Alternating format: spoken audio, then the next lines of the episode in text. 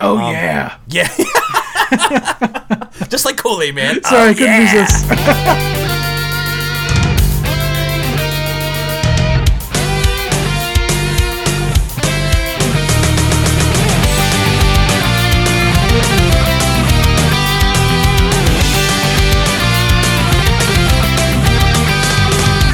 Oh, it's those darn Turtle Flakes podcasters.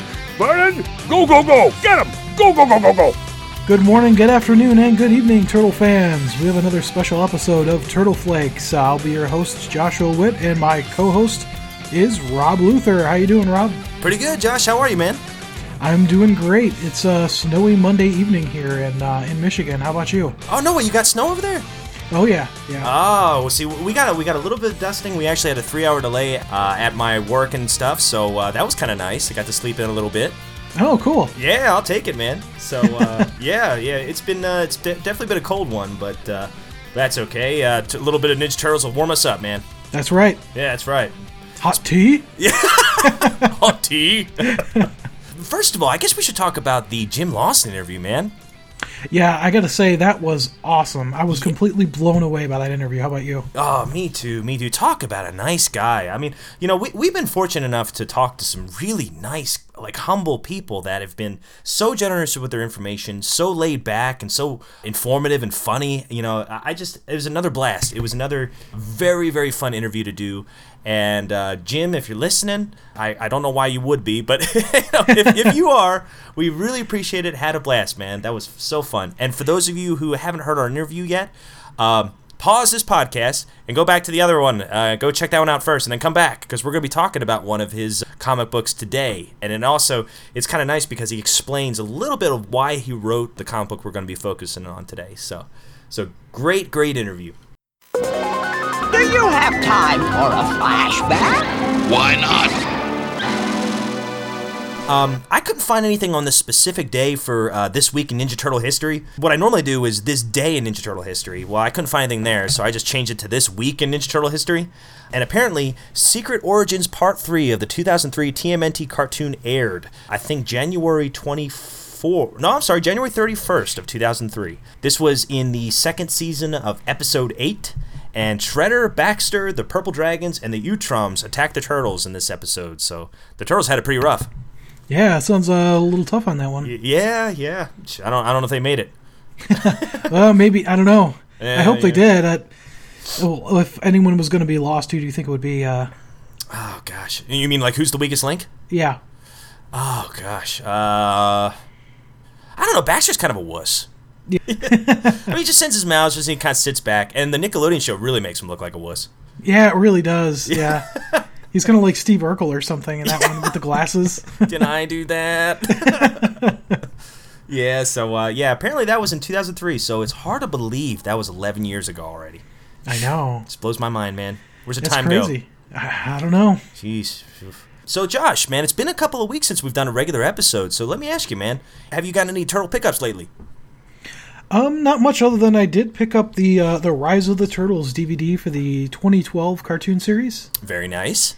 Um, so that's uh, it's a collection of several of the episodes, uh, the first couple of episodes from the 2012 series. So uh, looking forward to uh, to checking these out. I've watched some of them before, but um, it's nice to have the DVD. Yeah, yeah. I was kind of hoping that they would do like a, you know, have all the episodes on one DVD. And they'll, they'll probably do that eventually, but uh, I've got the same one now, and I think I've got uh, the second half, I guess. But I don't know. bet- Yeah. between the two, is that all of them from the first season? I don't think it is because uh, I was I was holding off on buying this as well because I want to make sure that I get them all. But uh, I think I think they 'em all. just piece yeah. I think uh, I think they piece parted it. There might be some missing, so uh, I'm sure once they release a full season, I'll be picking that up as well. Mm-hmm. Um, but it's kind of neat, you know. This has uh, it says six making of animatics. Uh, the theme song karaoke music video, which I'm definitely What? digging that. Yeah, we're gonna have to we're gonna have to bust that out. Wait, wait, wait. So it has the music, and uh, we we can sing along to the rap song. Yeah, Josh, we gotta do that. we're, yeah, we're gonna break it down. Do, do you know any of the verses yet? Um, let's see. Uh, Leonardo's the leader in blue. Something. does anything he needs to get his uh, Ninjas brothers through? Ninjas through, yeah, Oh, okay, okay. yeah, yeah, and That- that- uh, that's all I got. uh, Raphael's got the most attitude on the team. Donatello's a fellow who's good with machines. Yeah, see? um, uh, Mikey.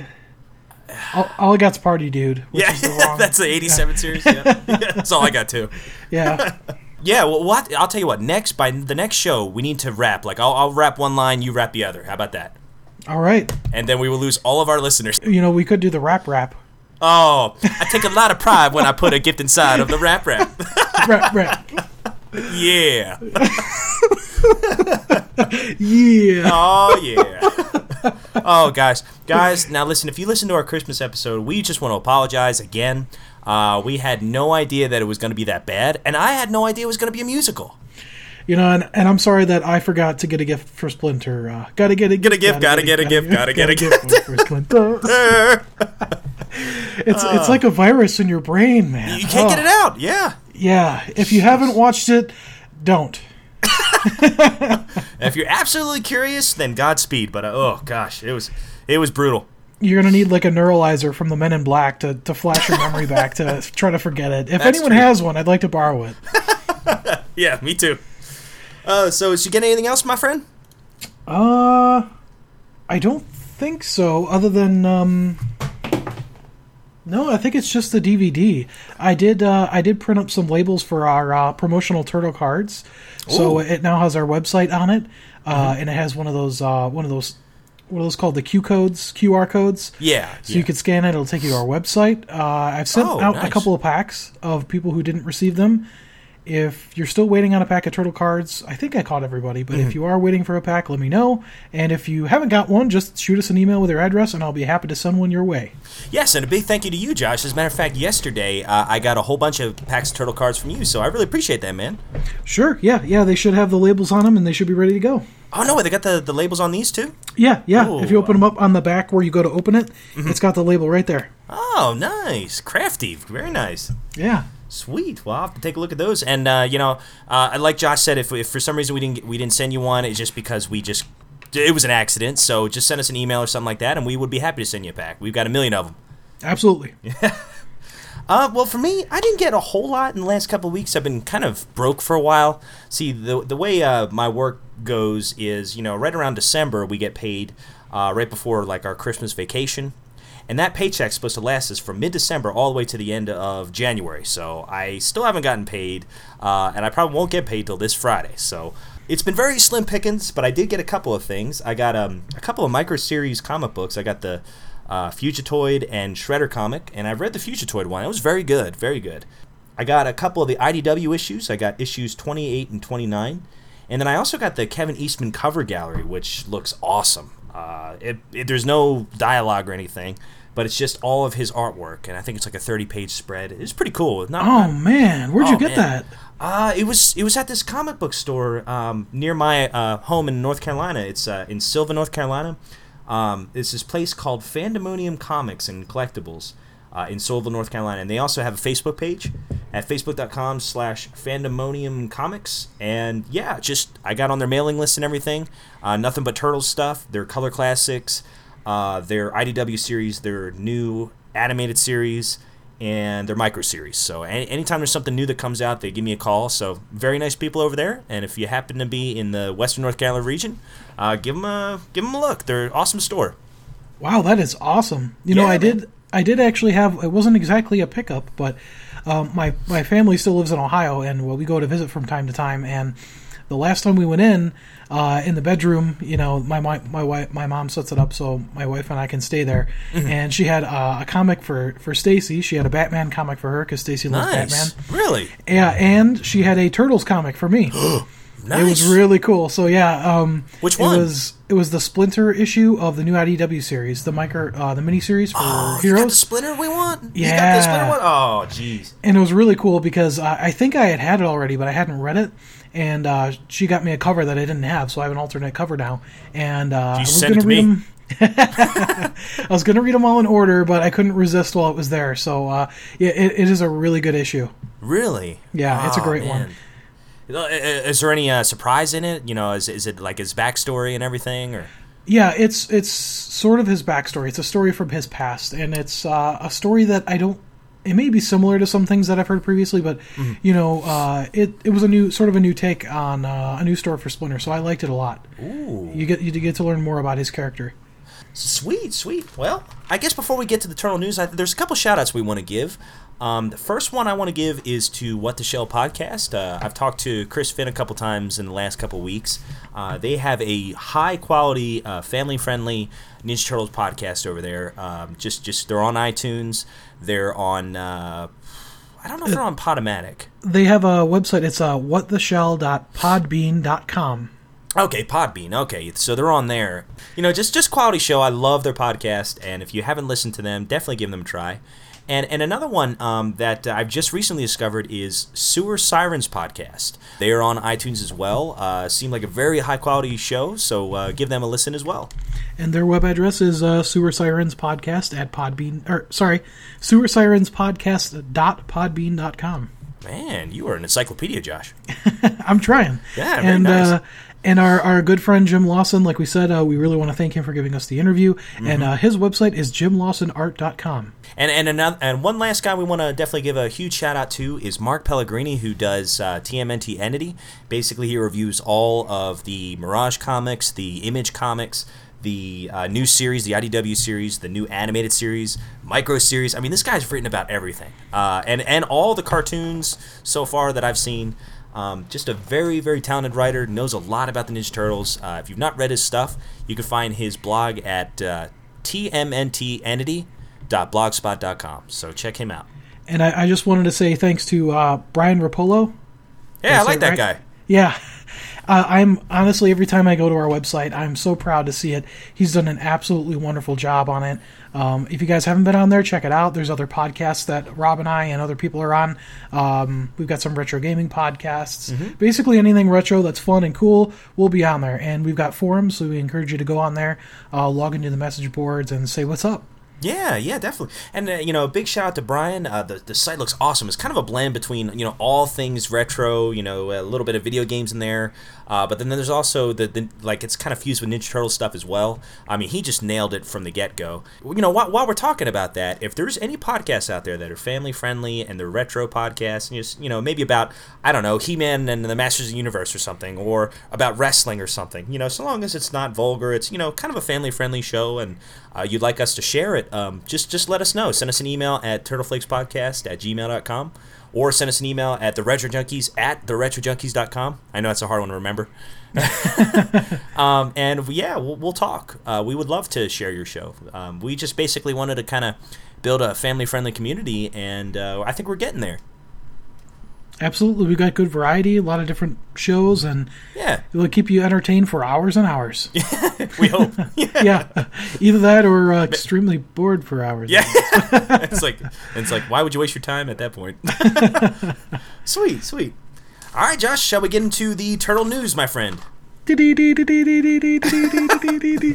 Meanwhile, at the Channel Six headquarters. All right, well, there's uh, quite a few things because it's been a while since Josh and I've uh, been uh, doing this. But first thing I'll start with is on January 2nd, the movie toys uh, that were supposed to be released. I guess Playmates was supposed to do those. On January 2nd, there we go. Um, the movie toys were supposed to be released, and a few bloggers got to see the Playmates TMNT toys based on the live action film. And it, it's kind of interesting because they wrote a blog describing what they what the figures look like, but uh, for some reason they the blog was removed a day later. Uh, I don't know if Playmates removed it. Uh, I don't know who removed it. Um, but yeah, I just happened to find that out. So uh, they're still kind of keeping the toys under wraps. But Josh sent me something that's kind of disturbing about that. Yeah, so I, I saw this on Facebook, and uh, I believe it may have been What the Shell podcast. Uh, Mm-hmm. I think they're the ones I always see on Facebook. They've got is, is it What the Shell? I can't remember now. I believe it's them anyway.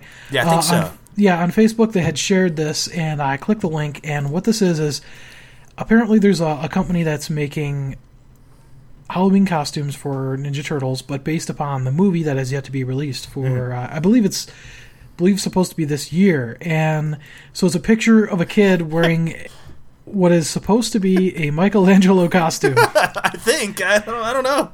I'm not sure. Uh, I'm looking at ScreenRant.com. And uh, all, all you have to do is just you know search uh, Ninja Turtles Halloween costume 2014 or 2015, and it should come up. But uh, this thing, it looks like a piece of work.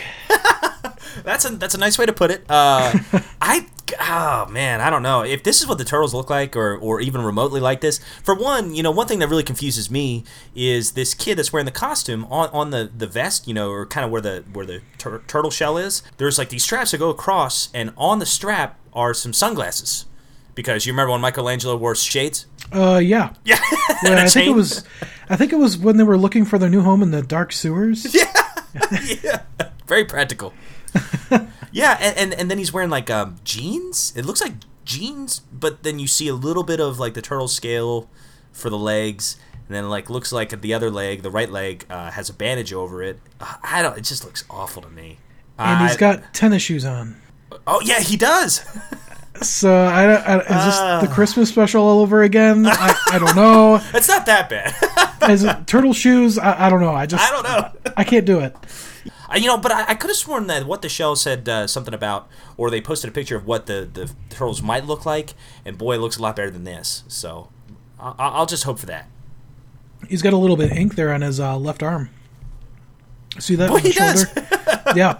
So apparently the turtles have uh, tattoos, which I, I- mean I don't know where they would go, like which tattoo artist knows how to tattoo on turtle skin, but Right, uh, right, yeah, yeah. That's interesting. You know, maybe it's part of the complex plot of the movie. I don't know. That's right. Hey, anything can happen in New York.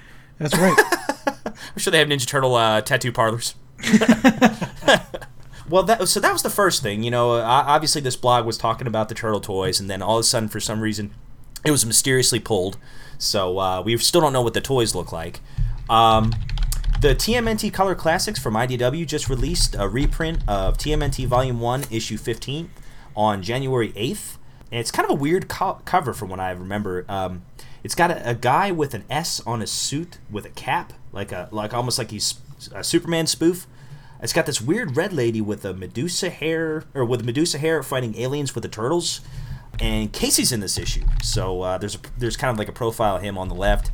Uh, and apparently Peter Laird drew the cover. So I've never read this issue, but you can get it for about three bucks now. It's one of the color classics, issue 15. And the next thing is the TMNT New Animated Adventures issue 7 was released. The stories by Brian Smith, art by Chad Thomas. The cover was by Dario Brizuela. I hope I said that right. And here's a little summary of the uh, new animated series comic. It's a triple date disaster as three different pairs of friends and enemies all make their way to one fateful night at the movies. Will Don impress April? Will Leo win Karai over? Will Raph and Mike stop arguing long enough to grab some snacks? These questions and more are answered in this crazy adventure. You can check that out. And the last thing for the comics is the Utrom Empire issue number one is out as of Wednesday, January 22nd. Uh, so it just came out. The story's by Paul uh, Allor, the art's by Andy Kuhn, and the plot preview for this it's uh, intrigue and betrayal abound on Burnow Island. This miniseries takes us to the Technodrome where Krang's plans to destroy Earth are ramping up. Uh, little does he know that Baxter Stockman plans to harness its power for himself. As the two villains scheme, one imprisoned robot holds the key to success Fugitoid. So, um, that Utrom Empire issue 1 is out. This is kind of older news, but we didn't get to cover this on the last episode. But apparently, on December 31st, uh, a legend, you know, in, in the Ninja Turtle uh, community, James Avery, uh, passed away at the age of 68. So that was very, very sad news for, for Josh and I, for sure. I mean, you know, Absolutely. I mean, I, I grew up listening to Shredder and Krang bicker all the time, and it's like it's, it's so hard to believe that he's gone now. You know, there's there's a piece of my childhood that I mean, I'll always remember that, but it's still sad. You know, You know, it's funny. I didn't even realize that it was him until you know the, recently, the last couple yeah, of years. I was the same way. Yeah, I had no idea. It's really kind of a credit to his acting ability. Oh, absolutely. Yeah, and uh, apparently he, he passed away from complications of open heart surgery. You know, and he was an actor and a poet. Uh, and the f- funny thing is, he grew up in Atlantic City, New Jersey, which I, I uh, my aunt lived in Atlantic City, and I used to go there just about every other weekend uh, when I when I still lived up north. Uh, so I, I didn't know he was that local. He was a veteran. He served in the Navy during the Vietnam War.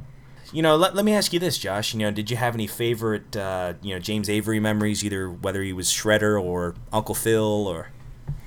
You know, since I didn't know that he was Shredder for a long time, I th- always thought of him as being Uncle Phil, and uh, you know, I always thought it was he he did an excellent job in the show of both being funny and sort of being a mentor uh, to uh, the Fresh Prince. Right, and I always loved how he always had like these evil schemes and stuff. Like it, I loved when he got a little bit maniacal in the show.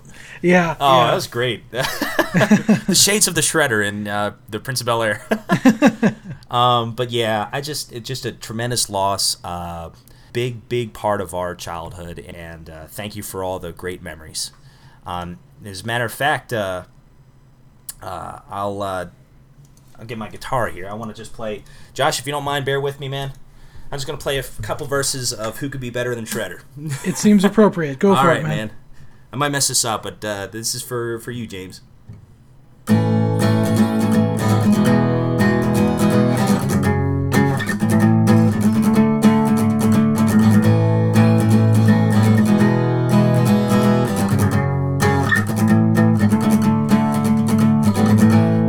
Child of the early 90s.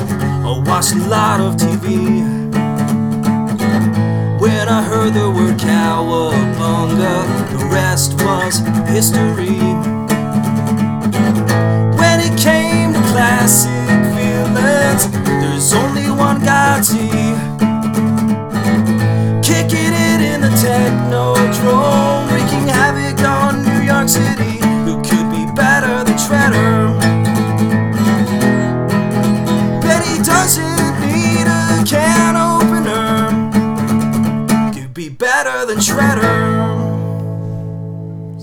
Uh, that that's to you. There's no one better than Shredder. That's right, Rob Luther, ladies and gentlemen. Yeah. No way. um, just just thank you, James Avery, for for all the good memories. So, all right, Josh. Uh, so I guess we should get into our toy of the week, huh?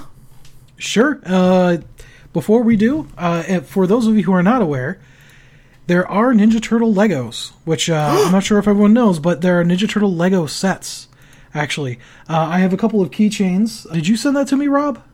or was that Landon? I think either you or Landon. Somebody sent me one of the keychains. Did I? I don't know if I did that or not. I can't remember. It may have been Landon. I can't remember. So, but somebody sent me one of them, and uh, I thought it was really cool. And there just so happens to be a Lego store in the mall pretty close to me, uh, which I didn't know that they had Lego stores, but apparently they do. I didn't either. Yeah, I didn't know until uh, I started working up this way. So, anyway, at the Lego store, we spotted some Ninja Turtles Legos, and they actually have them at Target, and um, I think they have some at Walmart as well. But you can get uh, all four turtles. You can get all four turtles.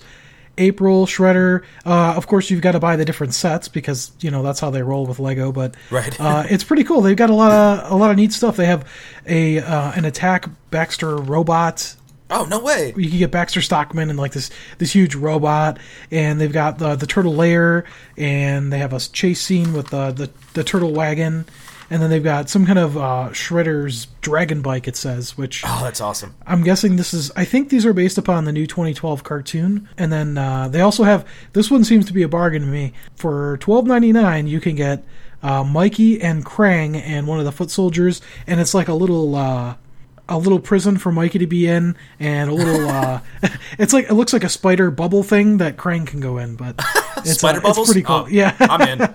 but I mean that Krang looks awesome. So I mean you get awesome. you get Krang and Mikey. It's uh, it's pretty cool. Well, see, you know what, I wonder about is you, remember when Star Wars did the uh, the uh, Lego Blu-ray uh, feature on uh, Luke Skywalker and Han Solo.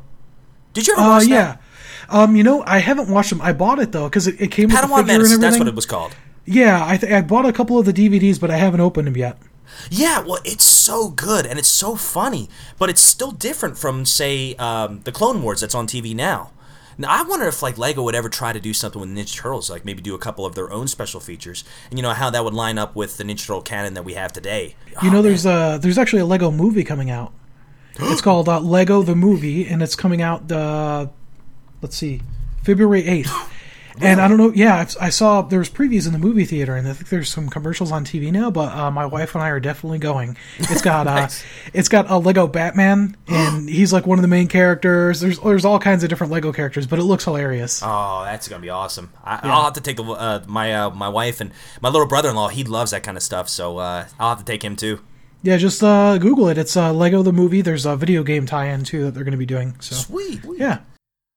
Hey, did she say pizza? So you live in an antique store? Yep, pizza. Above, actually. Well, I was gonna give you guys a tour of the store. Ready? All right, man. I guess it's time to get into the toy of the week. Toy of the week. All right. All right, so technically our toy we, we actually have two today, um, and these were uh, by one of our listeners who uh, suggested this. I want to say it was Dominic, Dan or Dominic. I mean, both have, sent us emails before, but whoever came up with the topic, uh, I didn't even know they existed. Uh, but apparently, it's the retro Bebop and Rocksteady figures from the new cl- uh, classic collection. Um, so mine was the retro Bebop figure, and let me try to find my notes here. I kind of went out of order when I wrote this. So mine was the Bebop uh, figure from the classic collection, and these just came out like a month ago. So first of all, the box art on the figure, it's okay. It's pretty good. It's got, um, it's definitely retro. It's got the old logo at the top with the classic uh, collection in uh, purple and green on the top right corner. Bebop's in the front uh, of kind of like like he's bursting out of through a brick wall, just like the old box art was. Oh Um, yeah. Yeah. just like Kool Aid Man. Sorry, Oh, I couldn't yeah. resist. Uh, so yeah, he's busting through a wall. He, he- there's like plastic casing uh, surrounding him, just like all the old figures. And it's got Don and Mike on the bottom left, and Leo and Raph on the bottom right of the plastic, and Bebop's name obviously in the bottom center, um, in kind of like a retro graffiti kind of style. Now the, uh, the the front of the box art's okay, but the back of the box art makes up for it. I think it's even better because I was kind of worried. I didn't see any old sketches like the old um, uh, box art for the old figures at the front. You know how you see kind of sketches of each individual figure. Well, see, the sketches for these are on the back. Okay, yeah, the top of the the back of the box art um, still has a brick wall with the logo at the top, but it says, and this is kind of weird. It says it was inspired by the original TMNT uh, series from 1988. Didn't the series start in 87? Am I You know, it's funny. Yeah, I think you're right. It did. the The cartoon series did. I think it might have been December of '87. Okay, so it was uh, Yeah. very, very late 87. Okay, Yeah. I understand that. Okay. Um, yeah, so that's at the, the top, and then in the middle of the back of the card has a cool little biography of Bebop and Rocksteady and the Turtles for some reason, and it's got a cool sketch of them fighting off the Turtles. But the, it's funny because they're fighting the Turtles, but the Turtles are smiling. You know, like they're not even taking Bebop and Rocksteady seriously. They're like, "Oh man, we're gonna beat you like we do every every time." Well, Ra- I guess Raph is grimacing a little bit though. And Bebop, you know, he kind of looks like a werewolf in the sketch. Are you are you looking at it right now? Yeah, yeah, I am. He kind of does. He, he's he kind of got like a real hairy face. uh, but yeah, it, I thought the sketches were really good. Uh, the design of the figure, it's it's pretty cool. It's uh, it's interesting that Bebop the Bebop figure is uh, very very beefy, way beefier than the old Bebop figure. Um, so he's much bigger, uh, and he's much more stylized than he was in the in the show, and therefore it's kind of a different sculpt uh, or mold uh, than the original Bebop figure. And you know that might be kind of a it depends on how you look at it, whether that's a good thing or not. He's got big old teeth, his purple visor and glasses, that uh, and matching mohawk, and the ring in front of his nose, just like always. Uh, he's still got the turtle shell shoulder pads, nice touch. Um, he's got the red vest that kind of pops, and, and the bones and teeth uh, on his necklace. You know, it kind of makes you wonder because, Josh, to my understanding, is that was the clothes that they had on before they were mutated, right? I believe so. Yeah. So where did the where did the teeth and the uh, skulls come from? Um, I don't know. Maybe uh, mutants are us accessories. I guess. Yeah, because you know, technically he was just a punk rocker on the street, right? yeah. And he, yeah, and, they both were. Yeah, I mean, where, where did punk rockers get their skulls? I, I don't know. I don't know. Who That's a knows? good question. It's something we'll never know. Hot topic or something. Yeah, probably. Yeah, that's it. and he's got a pair of blue jeans that help or that are held up by a nice chain around his waist, and he's even sporting some red high top Reeboks. So Nice. Yes. um, Those look like the PF Flyers. yeah, they do. I know. yeah, I'm you kind can of run, jealous. run faster and jump higher. Um, and, and one nice thing is the articulation on this figure. Uh, very good, I think. His head is it, it's somewhat lim- limited uh, side to side because what's weird about him is his head kind of comes out the the front. It's not on top almost. It just comes to the front. So you know when you turn his head, it only goes a little bit left and a little bit right, and kind of stops. so that's a little hindered. he doesn't have a neck. He, he doesn't. No, it just comes out of his chest. He's got ball joints at the shoulders and uh, the shell pads. They they're kind of nice because they don't hinder the movement because they're a little bit flexible. So you can still you know use the ball joint. Kind of. Uh, he's very flexible in the arms. He's got double joints at the elbows, uh, swivel wrists, and hinge joints. No finger joints. His waist can swivel slightly right and left, and his legs have ball joints and uh, double joints in the knees, but no ankle joints. So that kind of limits the pose a little bit. Accessories, this is kind of there's not much. Um, he's he's got that cool drill bit gun, but it's not really painted. It's just kind of like this um, generic gray mold look. And he's got this the manhole cover that uh, has Bebop's name on it, and it's got like foot pegs where you can actually stand him into that uh, cover.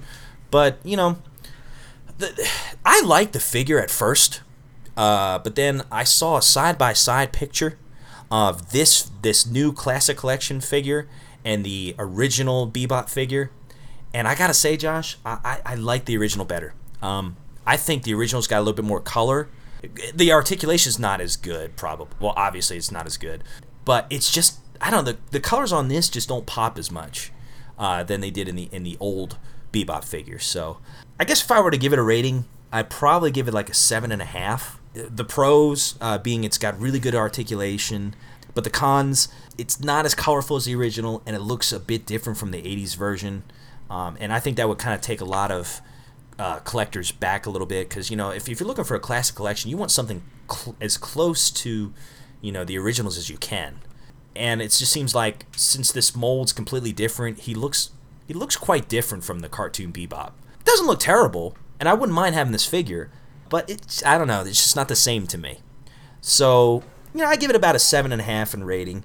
And this figure goes for about twenty bucks, uh, boxed on eBay. You can find them, or about ten bucks loose uh, on eBay as well. So, uh, you know, pretty good figure, not bad. I wouldn't mind having it. I took a look at the Rocksteady fi- figure, and kind of like you, uh, I looked at the original '88 figure uh, versus this new, inspired by the '88 figure, and uh, I gotta say, I'm pretty impressed. You know, I think this new Rocksteady figure. So basically, he's uh, he's a lot like the uh, the Bebop figure. He's got artic- new articulation, so he can, you know, you could pose him a lot better. Uh, but actually, what really impressed me with it was the level of detail and the colors and the accessories that come with him. Uh, it it seems like they put a lot more effort into this one than they did the original '88 one, which you know I, can understand for people who want to collect the originals. If you're looking for uh, reproduction, that's really not what you're getting. It's not the same figure. So Right. if that's what you're looking for, I mean, this isn't for you. But if uh, to me, this kind of makes me think of uh, if you know uh, if they were able to do back then what they could do today. You know, what would he look like? And uh, point, to me, point.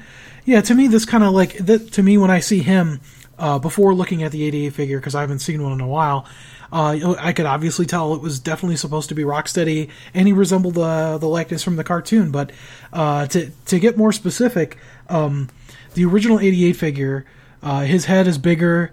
To me, it doesn't look like it's quite as detailed. Uh, he's just got a black tank top on and some camouflage pants and uh, and a belt, and then he comes with his accessories, which are a knife and a gun and a, a sewer manhole cover.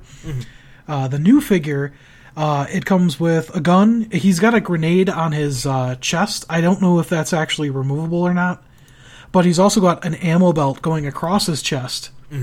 So it's it's cool. He doesn't just have it on a tank top. He's also got he's kind of got an ensemble going on with the the grenade and the ammo belt. And he's got a bandana around his arm. He's a little bit beefier too in this one, uh, like you were saying.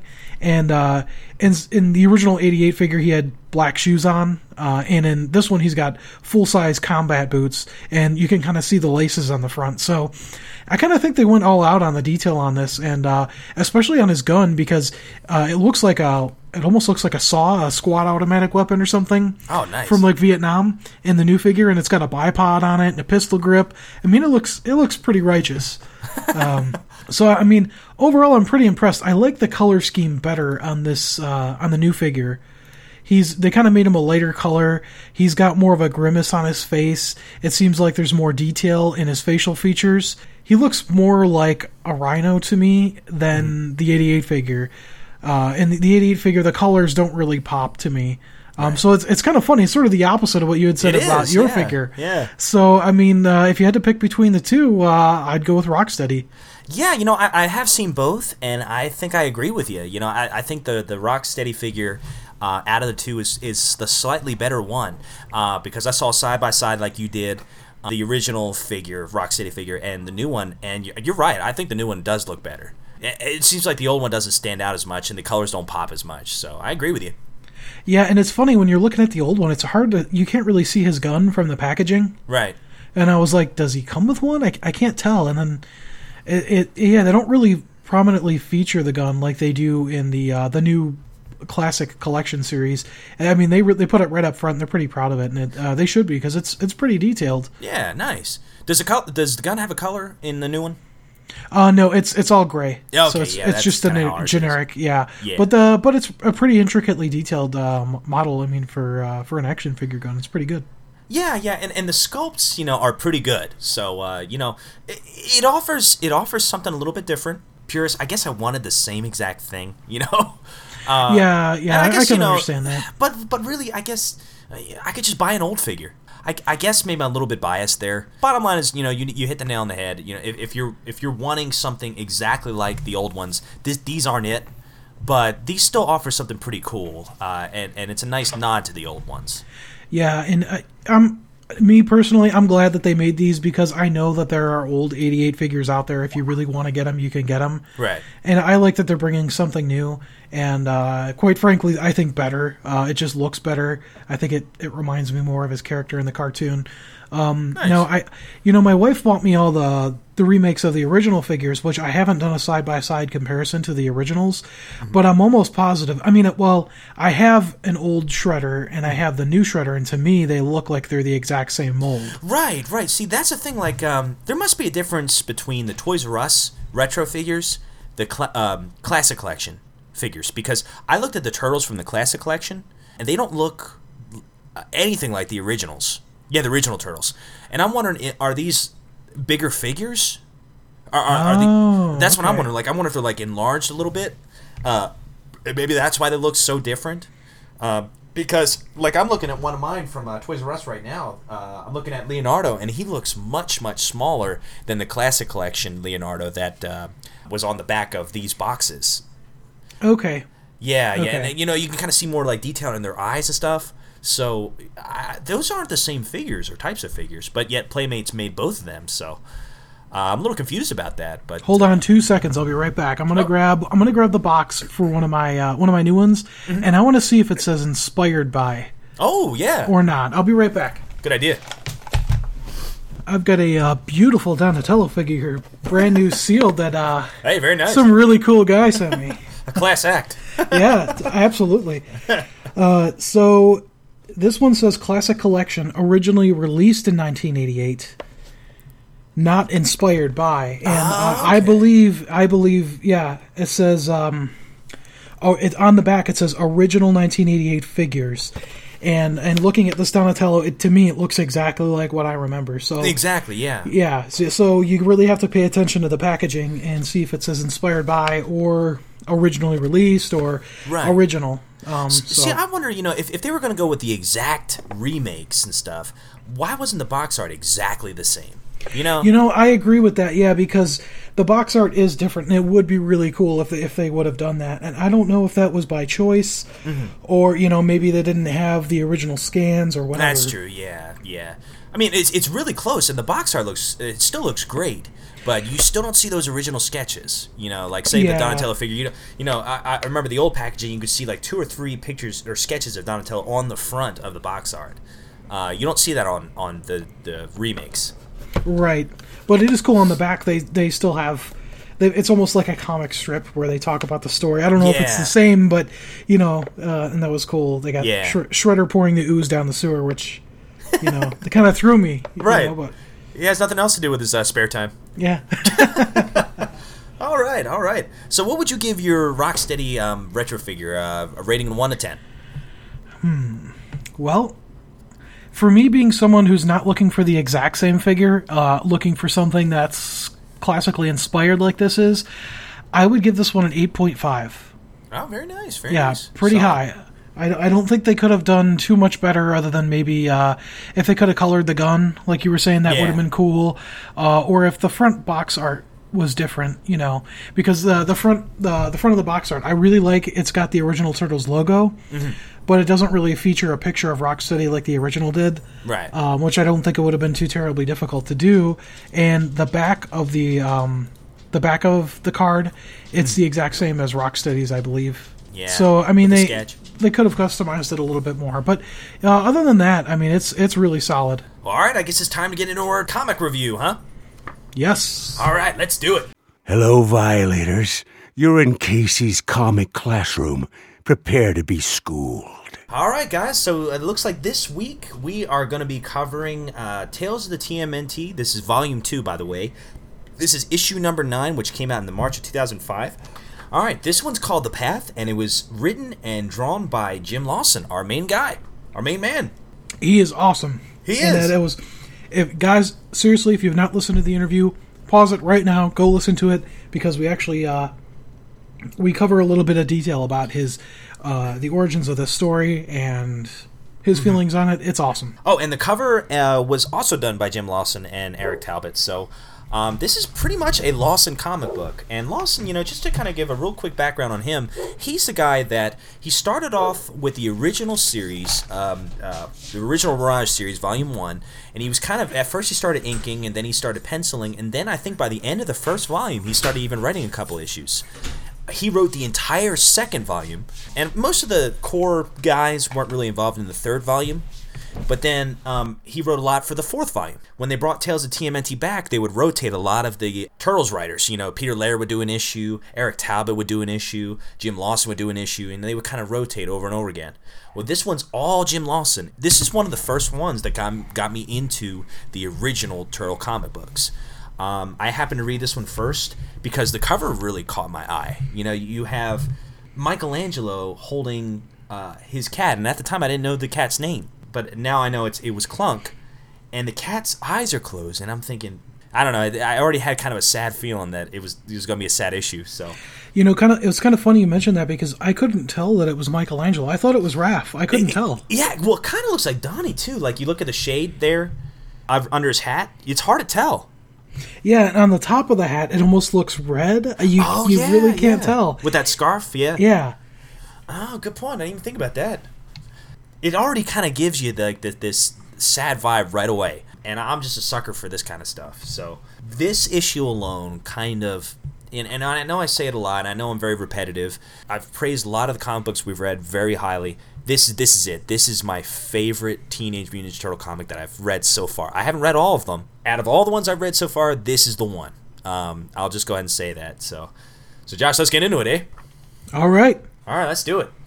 So first thing you see is uh, Splinter, and it seems like he's kind of giving you a little bit of a, a prelude before the story. Uh, and he says, "Lonely warrior, your path is difficult. Should we strive to be as cold-hearted as your worst enemy, or our worst enemy? Like your mighty brothers, you too are a warrior, born and trained.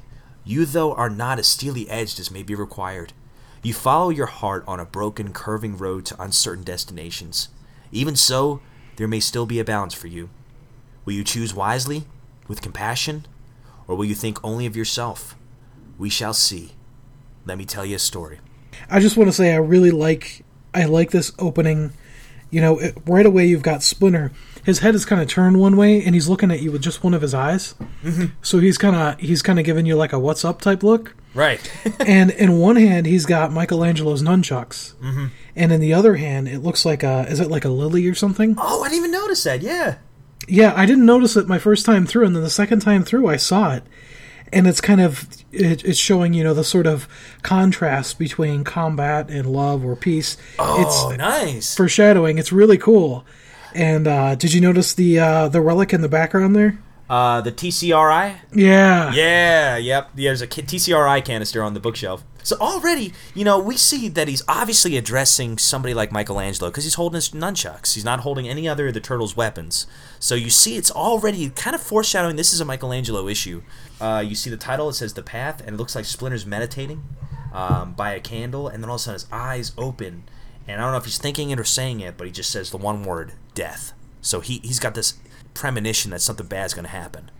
Yeah, and as you follow the the pictures down, he seems like he's totally like zen in the zone at peace. Right. And then the next one, he almost looks like someone stuck him with a pin. He Right. looks irritated. And then the next one where he says death, he looks like shocked. Yeah, yeah, it's, it's true. And you know, I wonder if he like thought it might have been the turtles himself themselves that died. You know, maybe he didn't know exactly what was happening. So, so the next page you see the turtles are kind of uh, relaxing in the uh, living room, and you know, already I kind of wonder because if this follows the Ninja Turtles from the Volume Four, which came out around the same time. I mean, they were both releasing uh, these comics during the same time. Would that mean that these these turtles are older? I would assume so. Me yeah. too. Me too. Okay, so adult mutant ninja turtles, but um, but yeah, so they're they're kind of relaxing in the living room, and uh, it looks like there's a Sega Genesis, the bottom left. Um, I knew you were going to pick that up. yeah, th- yep, that's a Model One right there. yep. I, I could just picture the, the high definition graphics being written on there. Blast processing. yeah, and then you see kind of Clunk laying beside Michelangelo, who's just kind of sitting there on the couch and everything. And Michelangelo's kind of depressed looking in this in um, at the very beginning of this.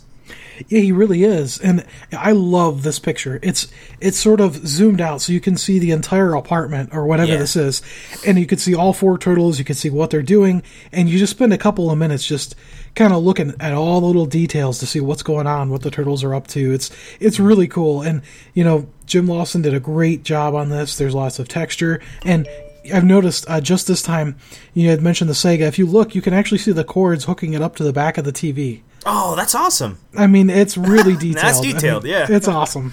Yeah, yeah. So Mikey's sitting on the uh, couch, and Leo's like, "Hey, you know, uh, are you all right?" and stuff. Just kind of checking up on Mikey, and uh, Mikey's just kind of sitting there, um, just kind of minding his own business. He almost like he's depressed. And during this time, uh, it looks like Donatello's he's typing up on the computer. Apparently, Clunk gets up from the the uh, where he was sitting on the towel, and he runs up to the windowsill. And apparently, there's a hole in the screen, and Clunk runs out and jumps out through the screen.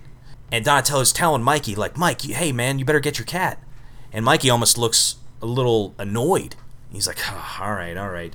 But, but then the sad thing is, so the cat runs out in the uh, into this alleyway, and he's and the cat sees this like crazy woman that's got all these cats like in a in a shopping buggy, and it looks like she's like collect like she's got a cat collection.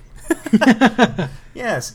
So so Clunk goes into the alleyway, and she runs. Uh, the Clunk runs into this uh, woman, and the woman kind of uh, starts sweet talking Clunk, and she kind of gets closer and closer and brings you know her cat with the the bug or the buggy full of the cats and everything, and I guess the old woman scares Clunk when she goes to try to pick up uh, goes to try to pick him up. So Clunk darts out into the street. There's this guy on his cell phone, and he, he's talking. He's kind of sidetracked. You know, he says, "Work sucked as usual. I'll be home in ten minutes. Where are you?" And then he goes, "What the?" And uh, um, I guess as he's trying to swerve out of the way, he still hits Clunk. It looks like he was hit like from the very side of the car. So the guy tried his best to avoid him, but still hit him. Clunk is kind of in the air, so it looks like Clunk kind of got caught by the car and kind of launched into the air. Yeah, yeah. And Donatello's like, "Hey, did you hear that?" And then uh, Raph's like, "Sounded like a car accident." And then, uh, so they all kind of huddle around the window where Clunk snuck out, and you hear um, somebody from the oh, okay, it's the driver, and he says, "And then the stupid cat ran out in front of me. I don't know. Who cares? My car is totaled." I already don't like that guy. yeah, he's a jerk. Yeah, yeah. And then you kind of see Michelangelo, and here's where I think Jim Lawson's artwork's so good, because at the bottom of that page, you kind of see Mikey already kind of looking sad and and um, worried, and you could see it in his eyes. It's it's so subtle what he does, but you see it in his eyes. You know how he's kind of like side turned looking out the window, and he just whispers the word. real- You barely see it. Clunk. And you could you could see uh, right next to him too, Donatello. Yeah, also looking looks down. dismayed. Yeah, So the guy who's in the street that's complaining about his total car, uh, he sees the crazy lady and he's like, "Hey, hey you, Was that your cat? Look what he did to my car. So he's shouting at the lady, and he's he's basically you know reaming around. He says, "Don't you go anywhere. My attorney's on the phone right now." But the old lady, she's just kind of fixed on Clunk, who's kind of uh, laying there in the street, and uh, poor Clunk's really suffering. You can kind of see it in in his face. And the woman just kind of says, "Poor kitty, poor kitty. Kitty's broken," and she kind of repeats that over and over again in this issue. So she picks up Clunk, and the guy that totaled his cars, you know, he's getting really mad because she's leaving. All right, with Clunk and all the other cats. Okay, and then she says, um, and boy, the artwork's so good here. So she takes Clunk, and along with all the other cats, and she says, "Broken kitty, must get to the river." So uh, she knows where to take him. Okay, so you know the turtles watched the the crazy lady take Clunk, and Raphael says, "Geez, Mikey, that crazy bag lady took uh, Clunk," and they're like, "Mikey." And Mikey's already got his clothes on. He's he's sneaking out. He and and he's like rushing to try to get him. It's interesting, you know. Uh, Leonardo definitely looks very concerned. Yeah, almost like he already knows Clunk's gone, you know, or Clunk's dead. Yeah, and uh, well, I don't know about. It's hard to read. Um, it's hard to read Donatello and Michelangelo or uh, Yeah, yeah. Raphael in that picture. You can't really tell if they're hopeful or or what. It's almost like a blank expression on their Right. faces. Yeah, But it's, but it's like Leo already knows, you know. yeah, Leo. Yeah, yeah. Yeah, you can see it. So um, it goes back to the lady who's got Clunk, and she's like, "Must get to the river." She's about to say, "Fix Kitty." Michelangelo shows up, and he's like, "My cat. You have my cat. Give him to me." He's got this, you know, almost like sinister kind of look, almost almost like he's already in denial about what's happening. He's he's rocking the fedora and like this, Yeah. and he's got he's all wrapped up in like a cloak, and Yeah. yeah, he looks he looks like uh just kind of dashing and uh kind of dark. It's crazy. Yeah, very kind of sinister take. It seems out of character for Michelangelo. It does. It does. And and the the woman right away, she's like, no, no, I, like she doesn't want to give it up. Kitty's broken. Uh, must get to the river. Must fix Kitty. And then Mikey looks like he's gonna attack her. He's like, I told you. So he charges the woman, trying to get his cat back. And he's like, and he's like, give him to me. And he knocks the woman over. And I think this is one of the saddest shots, you know, right here. So he grabs Clunk from the woman's hands, and he's like, oh, Clunk, no. How could this have happened? And he's just kind of huddled there in the corner under a streetlight holding his cat as it's dying in his arms. And the woman kind of sees that, and it's almost like the woman understands how much this cat meant to him. You know, like in, in her facial expression. Yeah, yeah, y- and you could tell she kind of she starts to feel sorry for Michelangelo instead of scared for him. Right. scared and of him. Right. And she's trying to kind of tell him, look, I, I might be able to help you. The, the top of the next page, you see a great shot of Michelangelo looking down at Clunk, and there's a tear streaming down his face. And then the, the lady's on the ground, kind of huddled next to him, and she says, Lily can fix Kitty. Lily knows Thomas. Uh, and, and then uh, Michelangelo's like, well, can't you see that he's bleeding? I, I've got to somehow get him to a vet. And the crazy lady goes, No vet. Vet no fix kitty. Thomas fix kitty. You come quick. Bring kitty. So Michelangelo has no choice, you know, Clunk's dying in his arms, so he follows this this crazy lady to some guy named Thomas. This is where the artwork is so good. So they go to this like shanty town in the middle of New York under underneath one of these one one bridge. You see this like old rough looking shack. You see like a goat in the in the yard it looks like. Uh huh. Yeah. Yeah, yeah, and and just just so much detail. I mean, I could look at this picture for twenty minutes and not you know see everything. It's funny. It, it's to me, it's it's a familiar picture. Like you Mm-hmm. know exactly what's going on in this picture. You got a good idea of where it is. Yeah. It's original, but it's it's almost like it took uh, a caricature of what would it look like for you know a shanty under a bridge, and this is exactly how you would picture it. Right, Um, But yeah, like like you were saying, there's a ton of detail. Oh, yeah. excellent job on this. Yeah, lots of like strewn tires and uh, cinder blocks, and and uh, there's just one random goat there. An old looks like an old wrecked car on the left, and you just see like this fireplace that's smoking and everything. You just see this very rough looking shack, but uh, so apparently this is where Thomas lives. The uh, the crazy lady she takes Michelangelo to this this man. He's kind of uh, real tall looking. Uh, he comes out of the shack and he says, uh, "Hello, Lily. What have you brought me tonight?" And um, and Clunk, I mean, he's looking in really bad shape, and you kind of see Michelangelo's eyes kind of narrow, like he just doesn't doesn't believe this is gonna be good. Yeah, it- Yeah. I mean, the guy he kind of looks like uh, the guy from Temple of Doom, the priest. Yeah, he does. Kalima. that's that's what he looks like. He right? does. I, I can see it. Yeah, he is kind of like a witch doctor. Yeah, uh, that's what like voodoo witch doctor type. yeah, guy. yeah. yeah. Uh, and then uh, Michelangelo, he's holding Clunk in his arms, and he, he talks to the man who comes out of the shack. And he says, "Can you help me?" And the man says, "Let me see him." And he says, "Relax, stranger. You are among friends here." So uh, he kind of real gingerly takes Clunk out of his arms, out of Michelangelo's arms, um, and he's looking down at the kitty with a lot of concern. And then he kind of he says, "He's like this cat. It's not long for him. He has the mark of death upon him." And then Michelangelo's kind of in denial, and he says, "No, I won't accept that. Isn't there anything you can do for him?" And the and the old man says, "There is a way, a life for a life." And this is where you know, this is where it gets kind of. This is where I think the whole theme, or the whole, I guess, thing that Splinter was trying to say at the beginning, how you have to face these certain choices. This is where that kind of comes into play. And the old woman says, "A life for a life," like she doesn't understand. And then Michelangelo goes, You mean my life? And then the old man says, No. It must be an equal life, a comparable life. And then Mikey's like, So a cat then? He says, See, yes. Bring me a cat. And and then Michelangelo kind of turns to the, the lady, I guess her name's Lily. He mm-hmm. says, Lily, Lily, please. You know, because she's got about 50 cats in her cart. uh, and she's like, No, no, you can't have my kitties. Ramy Campbell and Ed are, are Lily's kitties. It's like, I'm sorry, I'm sorry, Lily. I, I know, I'll be right back. So he goes back. Um, so he's running from the shack, the shantytown, uh, and he goes back to um, his apartment. He's he's heading uh, near his apartment. Um, it is, and it's a cool shot of him running along the rooftops. Really cool shot. He's on his way, and do you know what he's on his way to? You know, I'm assuming he's going to find another cat. As a matter of fact, I, I forgot to mention at the beginning. There's uh, the reason why Michelangelo looked kind of uh, depressed at the very beginning. It's been a while since I've read this. What it was is he's not getting any sleep because uh, Clunk's been fighting this alley cat uh, uh, right down their their alley. So that's what he's doing. He's going to go back to that alley and sacrifice that cat that's been beaten up on Clunk. So, uh, so that's okay. what he's doing. So he's trying to go back and do that. However, his conscience gets to him.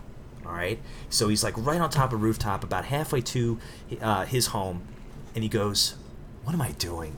You know. He's like, "This is insane. What do I do?" And he's just kind of contemplating.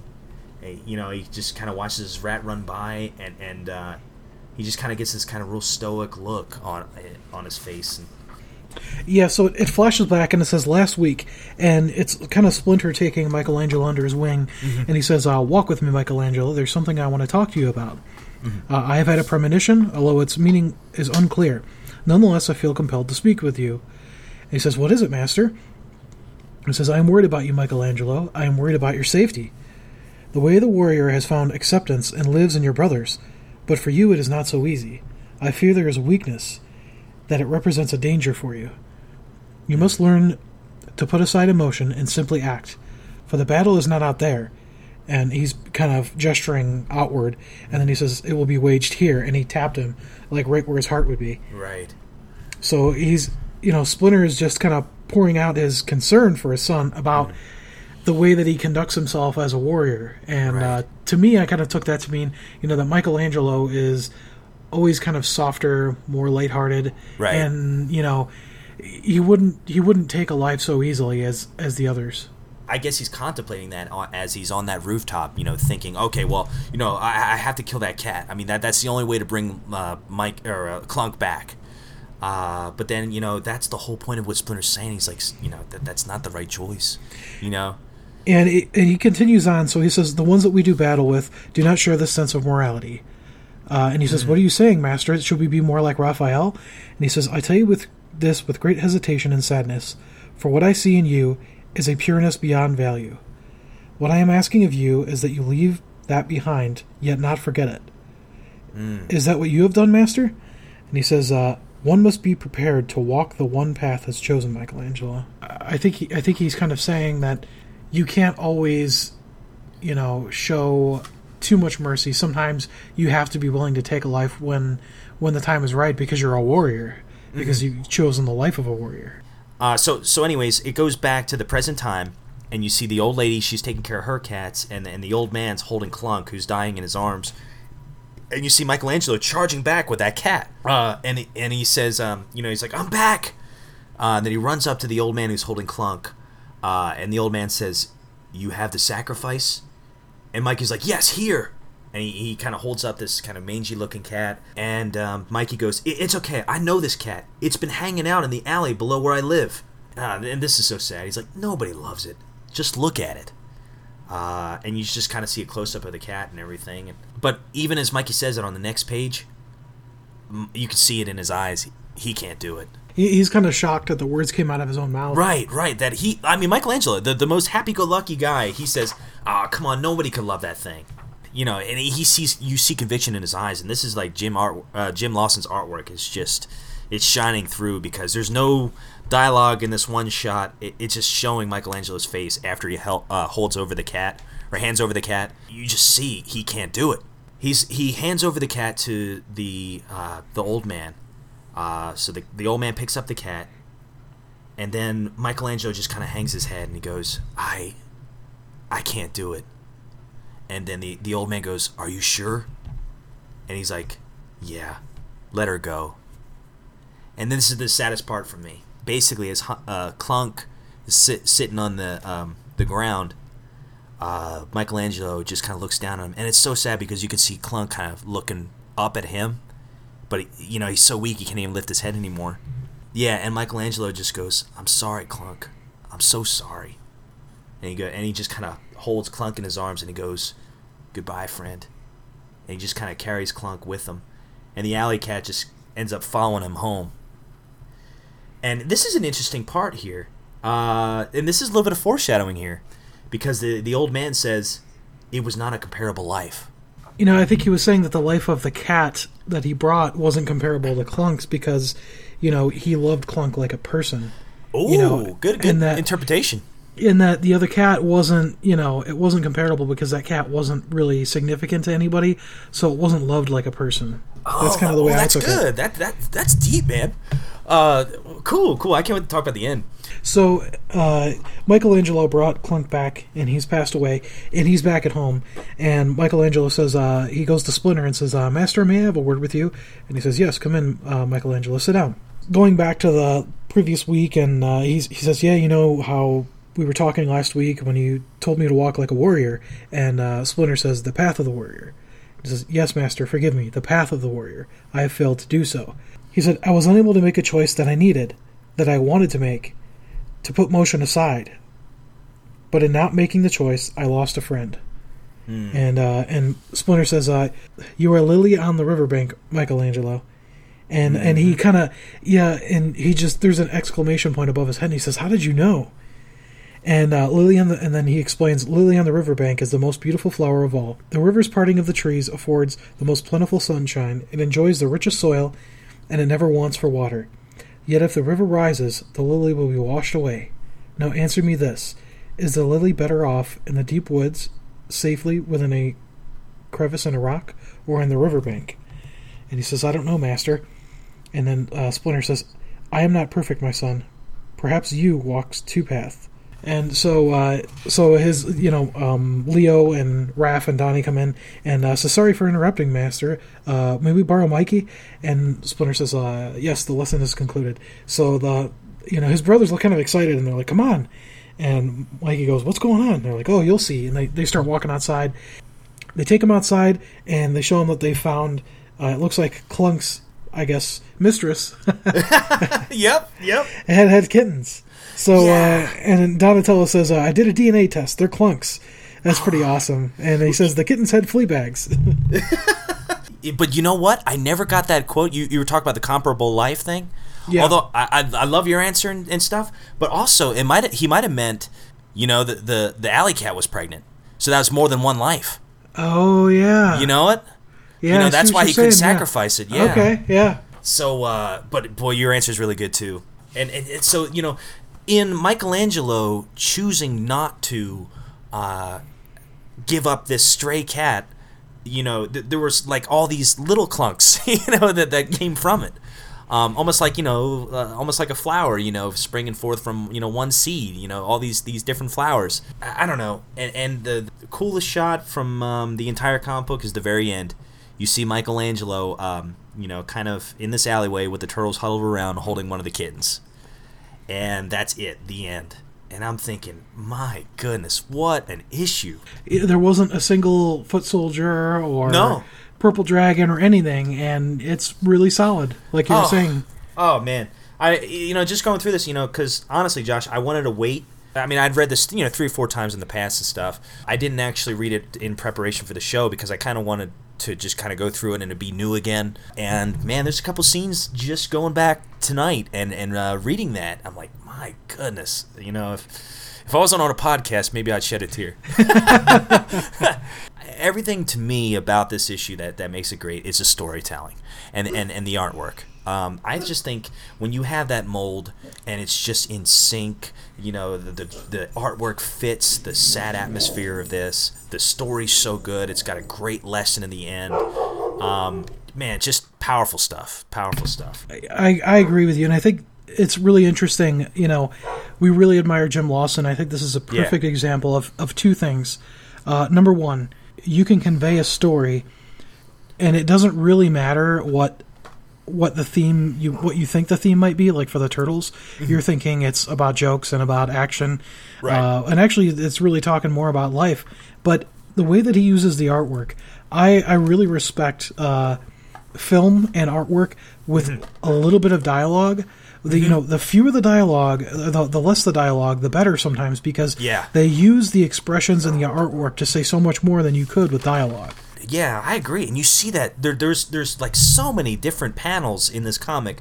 There is no dialogue at all, but you can tell from just the subtle, um, you know, portrayal of you know the turtle's eyes, or you know, like when Clunk's looking up at Michelangelo, you know, and he can't even move his head to look up. He's just kind of looking out of the corner of his eye at Mikey as Mikey's looking down at him. There's not one word spoken there but it's Right. so it's so powerful, man. I don't I don't know why that this this issue gets to me every time.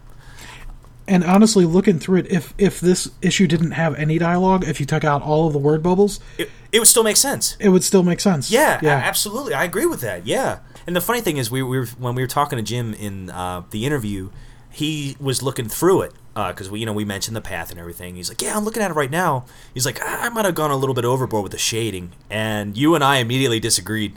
yeah. No, We're uh, like, no, no, no, no, no. yeah, it was perfect. I mean, I think the shading for this issue was perfect.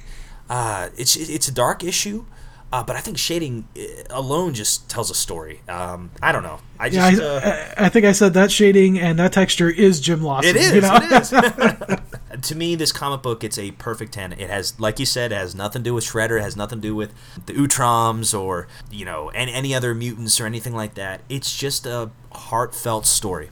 That's the great thing about Tales of TMNT. If you kind of want to break from you know the the far fetched uh, you know high octane action, a lot of the TMNT stuff is more character driven um, stuff, and I like that. I like that better. Uh, this is a perfect comic book to me. I admit that I have not read every single TMNT comic book. I haven't even read every single Jim Lawson comic book, so that's something to look forward to. But out of all the ones I've read, this is this is my favorite. This is this is my number one. So I give this a perfect ten. I have to agree. I mean, for for a comic book, the thing I like about this the most is there are you know hundreds of different types of comic books. Even in the Turtles, there's hundreds of Turtles books. But this specific issue, it speaks to so much more than just you know combat and action. It speaks to the characters of the turtles, the development, uh, and, you know, the relationship between the turtles, between him and Splinter, and it it brings something new and interesting. You know, for someone who doesn't even like the Ninja Turtles, I think if they read this story, they would like it. You know, it's they could take the turtles in a new direction. They could teach you lessons without combat, you know, without villains, and they could still make it interesting, teach you something about the characters and something about life. And uh, and like you said, the artwork is just phenomenal. I mean, if you look at like you were mentioning that last page, Yeah. look at how many lines there are on Right. the walls and everything. It's just it's so full of action and you know it it really just it tells an amazing story. I mean it's I mean it's, what else could you ask for in a comic book other than great artwork and great story? Mm-hmm. I mean I agree. I, I wholeheartedly agree. And for those of you who might ne- not have read this, as a matter of fact, I posted a picture up on uh, our Facebook page right before we started recording this, and somebody said they, they'd never seen this comic before. Uh, for those of you who haven't read this, please find this. Um, it's you could uh, easily get. It's not a very rare comic book at all. It's it's just right in the middle of Volume Two of the Tales of TMNT. Um, I'm sure you could get it for a couple bucks online. Go to mycomicshop.com. If you're a Turtles fan, you owe it to yourself to read this issue. I think this is perfect storytelling, um, and just give it a give it a uh, give it a read through and email us or, or send us a message on Facebook. Tell us what you thought of it. You know, some people might not particularly think it's the greatest in the world, but I, I guarantee you, there's not many people that are going to say it's a terrible comic. Just just great stuff. So thank you, Jim Lawson, for writing that. That was good stuff. Absolutely. Thanks, Jim. Yeah, you're the man. Hey, Raph, where are you going? Out to a movie. That okay with you? Yeah. All right, so I guess it's time to get into our green screen. We're actually combining our green screen, where we're just gonna we're gonna talk a little bit about the episode uh, that we're covering, and we're just gonna watch it, and then we're gonna kind of review at the very end. So I, I think it'll work out just fine. Cool. So what are we watching today, Josh? We were watching Turtle Temper, All right. which is the uh, the third episode of the 2012 cartoon series. Let me get bust out my notes here. Yeah, me too. Me too. Uh, I don't have a release date for this, but it was like last year. Yeah. So it was, uh, you know, last fall or something. So, um, and you can follow along with us. We're gonna click uh, play in five, four, Four, three, three, two, two, one. one. Click. So Turtle Temper. I wonder which turtle this is going to be about. Uh, Michelangelo. Probably, you know, he's going to have a hothead. He is. oh, there's that fat guy Yep. who turns out to be Spider Bites. Is, what's his name? Is that Louis C.K. or whatever? Louis think he's, C.K. he's a he's a comedian. Oh, the is guy oh, who does really? the voice. Yeah, the guy who does the voice. This is a is a comedian. The voice sounds familiar. Yeah, he was in that movie Accepted. He plays like the uh, the principal or whatever. And, yeah, he does stand up. Yeah, he's pretty Oh, funny. nice, nice. So the turtles are up on the rooftop. I forget what they're looking for. Are they looking for the Krang? Yeah, yeah. Okay. Say it. Raph's whipping up on Michelangelo. Like always. Yep. VL is all wise and powerful. Michelangelo was kind of asking for it though because he was poking him on the head Yeah. while he was trying to meditate. Which I was poke a bear. surprised. Yeah, Raph was meditating. Yeah. and I'm a lowly worm beneath his feet who isn't fit to live on the same planet as him because he's so amazing and I'm a dirt clod. and in the history of the universe, there's Is he giving him uh Wet Willie? He, looks like he was about to. Yeah. Oh gosh, like the Turtles 3 film. the. I'm sorry, I should have brought that up. I'm sorry. Patience, will you? Trust Turtles three. Oh gosh. You know we're gonna have to do a green screen on that one day. I suppose. Yeah, yeah. I mean, if we did the if we did the Christmas one, I mean, what else could be worse? She's not like I believe the Christmas one was slightly worse than the Ninja Turtles 3 uh, film. I know the Yeah. costumes were worse. Uh, absolutely. Yeah. Oh gosh. Or we'll sit out on a cold roof all night for no reason. What the heck's going on up here? Oh, there he is. What are you, playing dress up? No, sir. We were just. Which one you of playing dress up? green ham shanks busted my satellite dish? Look look at his look at his belly button. Shanks. Oh, He's got an outie. nice. But I don't like it. Let's go. That's Raph is gonna stab the old man. spineless cream puff. Listen to you, Uh-oh. Yep. Called Raph a spineless cream puff. Oh no! I didn't know you had salad. Salad tongs. Salad tongs? I'm not gonna take this from some greasy pit-stained slob. Oh, there there are the Krang. They are taking the, the mutagen to where it needs to be. I love how they all have the exact same suit. I know. When I'm done, They kind of remind me Oh. of uh is all that's gonna the guys from Matrix. Yeah, yeah. Krang droids. Holy Toledo! Way to blow our position, Raph. Commercial break. And stay tuned. Scram! Now they're shooting. Oh, you you finally get the title at the bottom there. Yeah, Holy That took a while. There's some kind yeah, it did. Of Quite different from the uh, 1987 series where you that's the first thing you'd see. Yeah, and they usually have uh, the wrong color bandana. The wrong- Yeah, you see Michelangelo with like katanas. yeah, Now wait a minute though. You know, one, one thing that's kind of different is remember when they in the first episode they're attacking the Krang, and you know Michelangelo's whooping up on him, hitting him in the face and stuff, and the Krang's hardly moving. yeah, yeah. In this one, you know, he hit him with the nunchuck one time, and the, the guy flew like 20 feet. Yeah, it's kind of funny. Yeah, like it reminds me of the '87 series. I think the first or second episode when they run into the foot soldiers, they actually seem like they're a big, you know. Um, Doesn't last long, does it? no, no. Even the 2003 series. Remember they fight the purple dragons, Yeah, and then yeah. the foot soldiers show up, and then they're like, "Oh man, it's a big deal." right. So yeah, and then by it episode seems- two or three, they're like nothing. yeah, yeah. Not only did Oh, you're Raphael alert the Krang, but you got caught. Love that goatee. video. Oh, love it. Sensei, he was the angriest. I'll tell you what, nastiest uh, you a lot more uh, aggressive in this series too, Yeah, he is. which which I like. Yeah, you know, I think the turtles seem younger in this one, so he's kind of has to be. Almost like a more- protective father. Yeah. Yeah, Of course. You had no choice but to jeopardize your mission. I love that. I didn't realize that it, they would say mean things. This becomes difficult if there is proof of your existence in high definition. Look, In high definition. High definition, yeah, I love that. is find him and shake him until the tape pops out. Oh, there's no tape. Video phones use flash memory. Flash memory. Anger is self-destructive. Well, we still So we already kind of see, you know, that this this is definitely centered around Raph, obviously, and how sometimes Somebody's enemies in tend to get in Raph's head and make him uh, and provoke him to make you know rash decisions that aren't very logical. The arrows. No problem.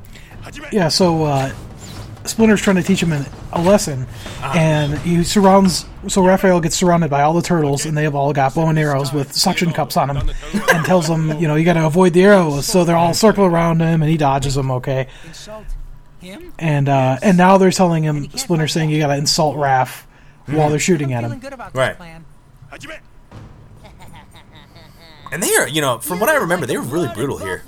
Yeah, I do not. And you're always whining. Poor me. Nobody understands me. Well, you don't understand. God. And oh, you don't got keep hit your once. back straight when doing omote kote gyaku. Gah! And you're what was that, Yeah. Rob? Amote kote kiatu. Oh. Stop it. Oh, you talk so tough, but The turtles are pretty good with bow and arrow. They are, I know. And his diaper changed. Ah, what's the matter, Ralph? Michelangelo, his diaper changed. yeah. Oh, I hit him in the head. Oh, Oh, three, oh, jeez, four. four. Ah, I wish this moment could last forever. Forget this. This is stupid. He's got an arrow on either side of his head. About ten on his shell. Ninniku Seishin is the ability to endure insults with patience and humility. You cannot be a true ninja until you master it. What was that, Rob? Mini mini cosation? You must Yeah, yeah, that's what I said. back Yeah, yeah. Yeah. using reason. It's funny. Splinter actually has a flower on his uh, kimono thing. Does he really? Yeah, it's it, it's kind of like dark. It's really broad petals, but it's like a manly flower. It's pretty cool. Manly, nice. he can rock it. Oh, they're gonna surround that guy. Try to get that video back. On me, frog, and I'm calling the Frogs. Frogs. Karate frog creatures. Then what do you want, freak? We got off on the wrong foot last night. Some things were This is Raphael and, trying to be civil. Yeah. I would just like that video back. Please. What are you Oh, he said please. to give you for it? Well, I figure I've got you over a barrel, so you've got to make it worth my while. Gosh, he's ugly. worth your while. Yeah, this guy's really sleazy. Smash it against the. Okay. okay Here's like the anime style. Yeah, Take over. So, what are you looking for? he's got little like heat waves above his head. Want to cover it? A cool mill of what? A million dollars. I love that Leonardo. Mhm, mhm. the cool mill. Yeah, okay. Cool. What? Sure, sure. What? Now, what is that? I can make serious money off this thing. And if you don't want to pay, I'll hold on to it until someone else does. That's it. Hand over the video You know, it seems kind of weird. Like a, a guy like him would have a, a real fancy iPhone like that. Yeah, really. Yeah.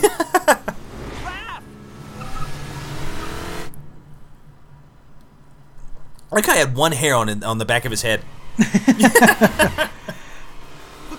One thing that always just impresses me about this series is how well they deal with action scenes Oh, and I then know. and the differences between the turtles. Like, you know, Raphael's got these really bright green eyes. Yeah, yeah. He's also got like a you know, out of all the shells, he's got the worst uh, looking shell. I mean, it's all battle damaged and everything. Authentic battle damage.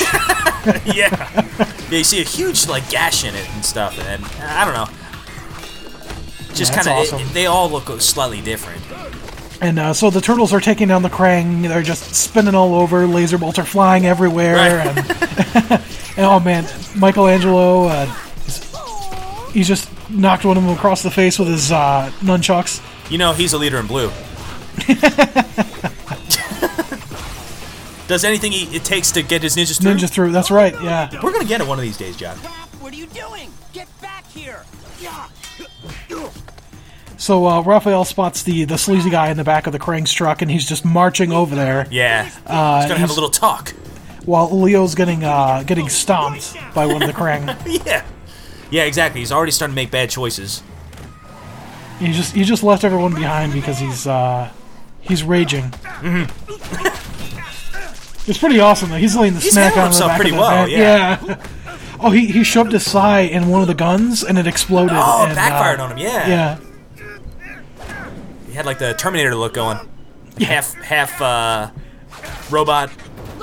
Oh yeah. Uh, that's uh living tissue over uh, metal endoskeleton. a cybernetic There's our ter- Terminator reference for the day. yeah, yeah. you idiot!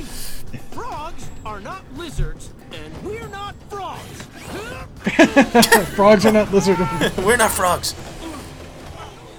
Oh, Terminator just tossed him out. Uh, thanks for the help, guys. Like, you're- you can see his like two hairs flying in the wind. so, are you all This is a place in which is a place that you are not supposed to be. Nice going, Raph. What did I do? Oh, I didn't notice that. Did you see that the top of Raph's shell was cracked too? Of us in the of Yeah, the fight. I just Really? saw as he From was the getting back? up. Yeah, not only the not only the the carapace, the under piece, but the um the top was as well. Is in the hands of the Nice, good detail. How are we supposed to find them? You know, I already, I already um, think it's real. To a credit to this series is that already you see every single character's established. You know, Mikey's already the funny guy. Uh, Leo's already the really smart guy. Or um, uh, uh, Donatello's already the really smart guy. Leo's already the leader. You know, kind of, but also kind of self-conscious at the same time. And here is pretty much our Raph episode, and this is only what three episodes in. Yeah, So I mean, I think that's- that's pretty impressive. You don't see that right away from uh, the original cartoon or necessarily the 2003 cartoon. I agree. Yeah, you don't see the differentiation of characters. Spike! Anything. a better fight. The fourth or the fifth turtle. Uh, That's right. Because fourth or uh, wait, wait. Actually, you know who the fifth one was? Uh, Slash. No. No, Venus de Milo from the next mutation. No, no, no, no, no. We don't talk about that. That never She, happened. ne- she never existed. Sensei, I'm not in the mood That show never existed. Spike, chew on your leaf if you're in the mood I love for a this. story. Very well. Spike is so awesome. yeah. Spike, chew on your on your leaf if you're in the mood for a story. Sit. Her name was Tang Shen, and I was not the This is cool, like the comic Yeah. book flashback. Yeah, yeah. There was another man competing for her attention. Oroku How cool would it have been if they would have actually used the real comic artwork? One day. Oh yeah, Dude, I, I think it would have it would have blown my mind. But this is Right, this is really good though. It is really good. It is very good. It kind of looks like the IDW comics a little bit. It does, yeah. Yeah, but uh, oh man, they had the original sketch I from I could not let those you know issue one, go volume one. Oh man,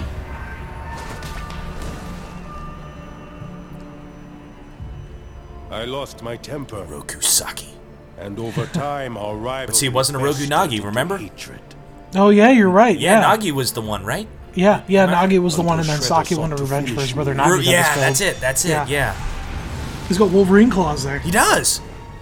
Or actually, actually, that's more like Vega from my Street Fighter. As long as you don't harm his beautiful face. yeah. It wasn't your fault. Shredder insulted you. You, you had no choice. No choice. Love that could have look. chosen to Yeah. ignore him. I could have chosen to let his words. You see a lot of emotion in, in his like face. over stone. It looks like I a human hand too. Anger me. Oh yeah, It was I who made his words into weapons. But even his ears, the way his ears move. yeah. They, they move like forward and backward and up and down. It's really expressive. It is, yeah.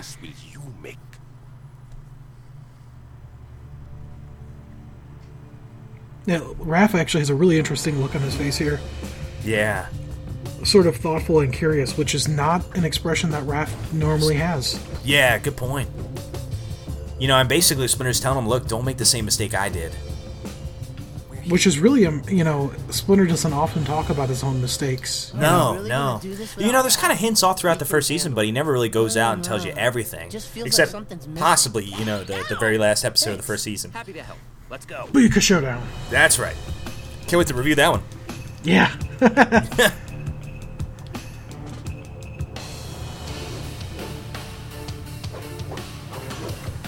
Oh, I love this. You kind of just see the silhouette of the turtles going down the fire escape. That's neat. yeah, it reminds you of a comic book again. It does, yeah. And now they're in sort of a, a warehouse area with a bunch of boxes and mm-hmm. spider And webs spiders. and stuff. Yeah. I look look at uh, Michelangelo's face there. He's got like little freckles and everything. Yep. Spider on you too. He's got freckles on both sides of his cheeks. You know, he's supposed to be like Yeah. the cute younger brother. Right, right. that he's smacking him. Uh, uh, uh. Yeah. he raises his hand and I'll do it again. makes him flinch. You should have been like two for flinching him. So where are they? Just this, this random warehouse, or is this like the TCRI plant? That is the image on the phone. You know, it doesn't eye of Greg. This is true. It doesn't say, but I think this is like the TCRI building. So it looks there's a lot of uh, big tubes with like a neon green sludge in them. Yeah. it looks really kind of sterile and uh, like a laboratory. So the, so the ugly guys trying to give the video to the Krang and try to get some money out of it. Watching of this also. This is being a good image of Krang. And Krang thinks that he, he looks pretty cool in the movie, so This is a good image of Krang. has a pretty good Krang voice. yeah, look at Michelangelo. He's got his, his tongue sticking out as he's like pulling the rope to pull this guy out, and the guy's arguing with him as they're trying to rescue They're him. trying to save him. Yeah. Stop the one that needs to be stopped.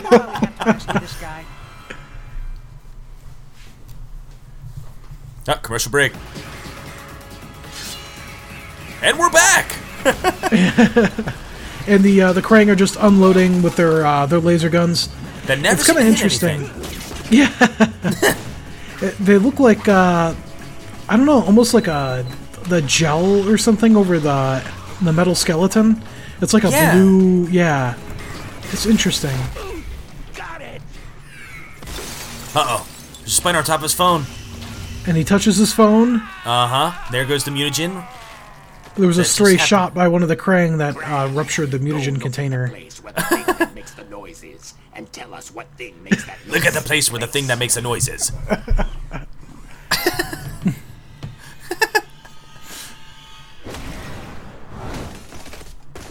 So one of the Krangs just got walked into the darkness to check out the noise and then got tossed. Yeah. like twenty feet. Swear he looks like a Pokemon to me. Yeah, he does. He's cool looking. I, I like the way he looks. A wild spider bite has appeared. Four of us can handle it. Okay, this might be a bad time to point this So he basically looks he looks like a big ball, uh, like a kind of a fat ball, and then he's Yeah. got a bunch of legs coming off the top of his head, sort of. Yeah, yeah. It's not like literally like a spider. Yeah. Yeah. And then he's still got got two, like human arms on yeah. the sides. He's got he's so he's kind of fat. He's got two human arms and then like what is it like four big sort of legs coming Yeah. off the top of his head. And They're strangely, really he still sharp. looks like the creepy old man. Yeah, he does. I love the uh, the glowing like spikes from his arms though, yeah, those are pretty cool. or uh, or, his, or his legs or whatever they are. Yeah. Is that all you got? Almost look like claws. Yeah, the random appendages. Yeah. He, yeah, he just hurled a loogie at oh, at he's him. got acid breath. Yeah, and it went through the floor.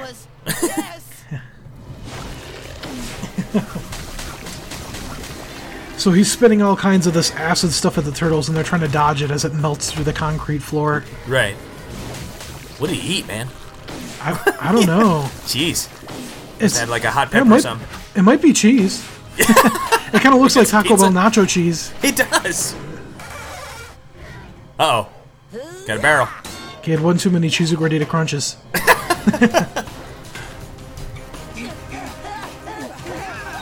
Yeah, it seems like he's using the claws on top of his head more as weapons, more so than his regular arms. Yeah, yeah. There's not much you could do with those stubby little things. No, it's like T Rex arms. Yeah. Spider bites? Spider bites? We're no match for spider bites. And he bites. So I thought. We get it. He's a spider and he bites. Yeah. Michelangelo's so creative. Yeah. He names like seriously. He names like the first twenty monsters in the, in the first Yeah. This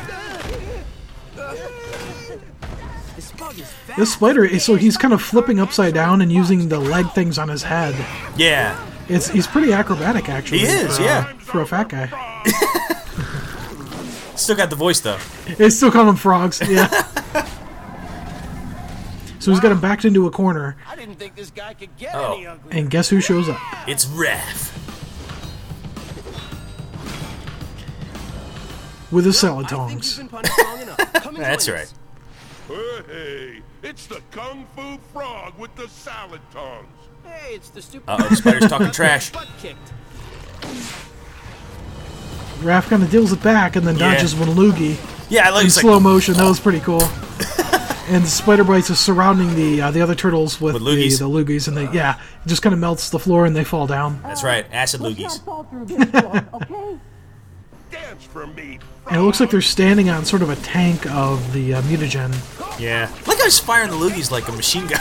And it's like rapid fire. Watch me turn your friends into frogs. he must have a serious sinus I'll problem. serve 'em up with your Yeah. Whoa, what was that? I don't know. What was that? A web he just shot there and just Yeah, swung down? I hope that's a web. Yeah. It's got some serious indigestion. Yeah, no it's kind of a kidding, yellow a yellow uh, web.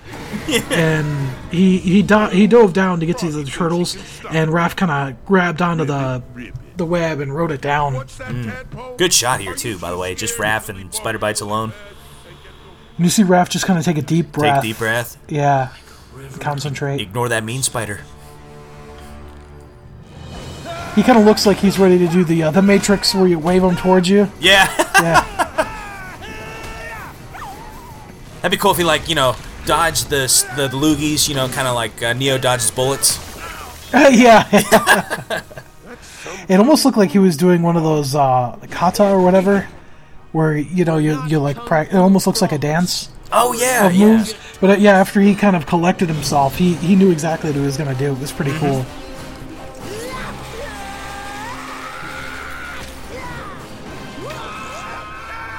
Yeah, Mike kind of Mikey kind of used his nunchucks and uh, and slid on one of the legs Right. and kicked him in the face. It was pretty cool. My phone. You guys are gonna regret. I mean, i i his fingers are so fat now. I, I mean, he, he, there's no way he'd be able to text anyway. Who would want to text that guy? Yeah, no way. Yeah. Jeez. A creep.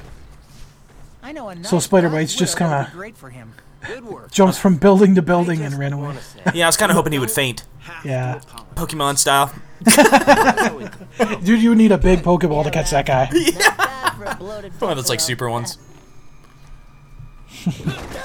Okay, Raph is all wise and powerful, And and he's better than me in every possible I way. like how he's flapping his arms like he's trying to fly. And that's it, man. That one that went by quick. It certainly did. Yeah, Yeah. well, that was a fast one. So writers were I went by so fast I don't even know. So all right, Josh. So um, so what do you think of this, man? Uh, I think it was a pretty solid episode. You know, it it was uh, it didn't it started off interesting. You don't normally see the turtles interacting with just normal people, mm-hmm. and that's kind of how this one started.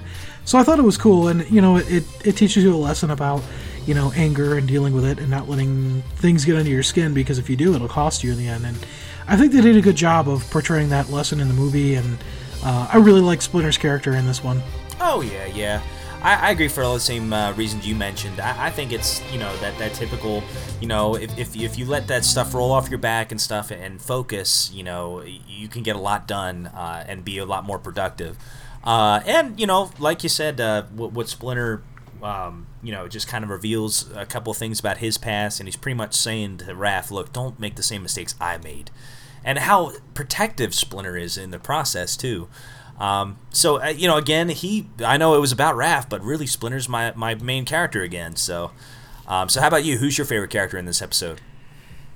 I think my favorite character in this one's probably Raph. Um, Mm-hmm. Just the journey that you see him taking and as he matures and, and learns the lesson. And it kind of reminded me, you know, when uh, when they were fighting and you know Raph just goes off after the guy and, and the Krang and left his brothers and kind of put the mission at risk. Mhm. It kind of reminded me of like a Star Trek episode, you know, where the uh, the captain's emotionally compromised and can't come in anymore, gets taken out of the action, and that sort of happened with Raph. Right. Mr. You know, Spock, so- I, uh, I'm too upset. I. sorry. I'm sorry. so yeah, I mean, it it just uh, it kind of shows that you know you can actually have to leave. You're you're more of an uh, liability to your team than you are an asset when you can't control your emotions, which I thought was cool. Very, yeah, very true. Very true. All right, man. So, what would you give this episode rating? One out of ten. Uh, I'd give it a seven. It was pretty solid. Yeah, yeah. I, th- I think I'm with you. You know, it, it wasn't like a huge standout uh, episode to me. You know, I've seen better, it, but it's not a bad episode. There's there's nothing really major that to, to me makes it uh, like the perfect episode. But there wasn't anything really negative that I can say about it either. So you know, it's just a solid episode. So uh, I would give it a seven as well. Cool. All right. So I, is that it, man? Are we done? I think it is. Yeah. Well, all right, man. Well, Josh, close us out, my man. Well, Turtle fans, thanks for joining us for another episode of Turtle Flakes. Uh, here's ho- here's to hoping that you enjoy your uh, cheesy gordita crunch and sour cream pizza. Mm, oh, sour cream, huh? Yeah. all right. All right, cowabunga dudes. Cowabunga.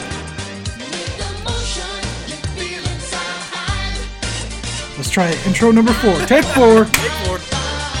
So, uh, Josh, you want to start with yours first? Yes. No. why don't, cover why for you you, man. start? Mr. You know, Spock, so- I, uh, I'm too upset. I. oh yeah. Yeah. Just like Kool-Aid, man. Sorry, Oh, I couldn't yeah. resist.